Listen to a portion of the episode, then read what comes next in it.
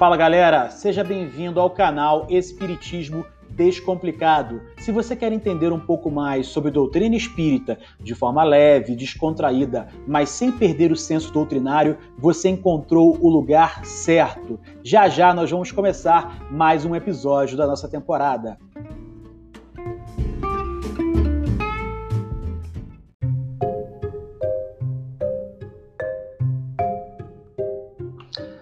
Fala aí, galera. Sejam bem-vindos ao Espiritismo Descomplicado. No último sábado, eu atuei como monitor no EGE da Federação Espírita Brasileira. Eu sou monitor do EGE.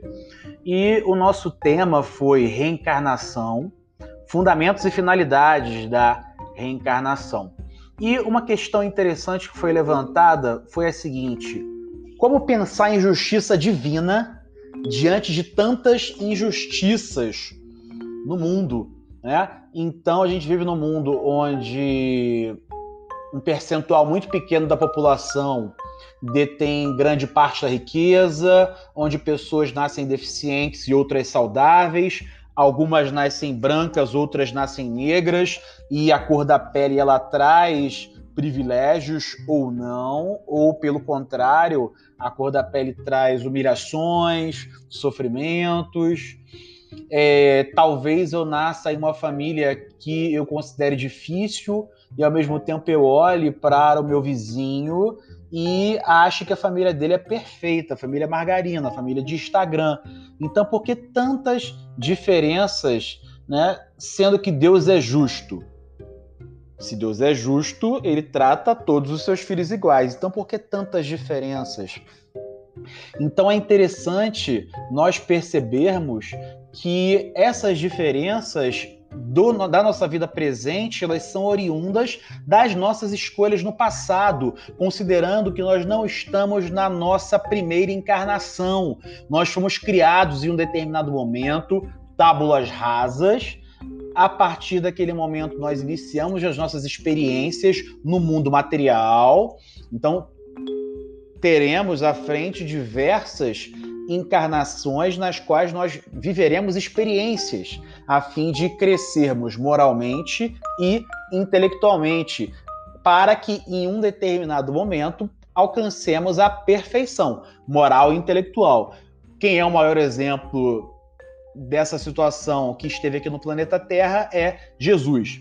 Tá? Então, de que forma a reencarnação ela explica isso? Porque a, o que eu vivo hoje é consequência do que eu fiz no passado, lei de causa e efeito.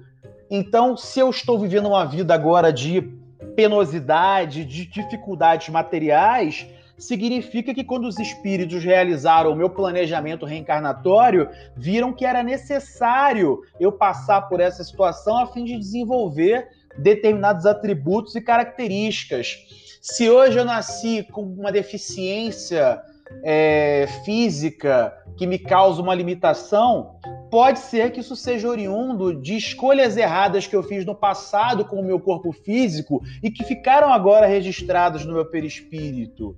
Então, naturalmente, Deus é justo e nos trata proporcionalmente às nossas ações, porque ele nos dá livre-arbítrio. Então, tudo que eu vivo hoje é oriundo daquilo que eu escolhi no passado, porque não existe destino. Entretanto, Deus é misericordioso e ele nos dá oportunidades para repararmos os nossos erros e escolhas equivocadas do passado. E isso vem por intermédio da reencarnação. Então, meu filho, você vai lá, volte de novo. Volte, volte, volte de novo ficou é, redundante, né?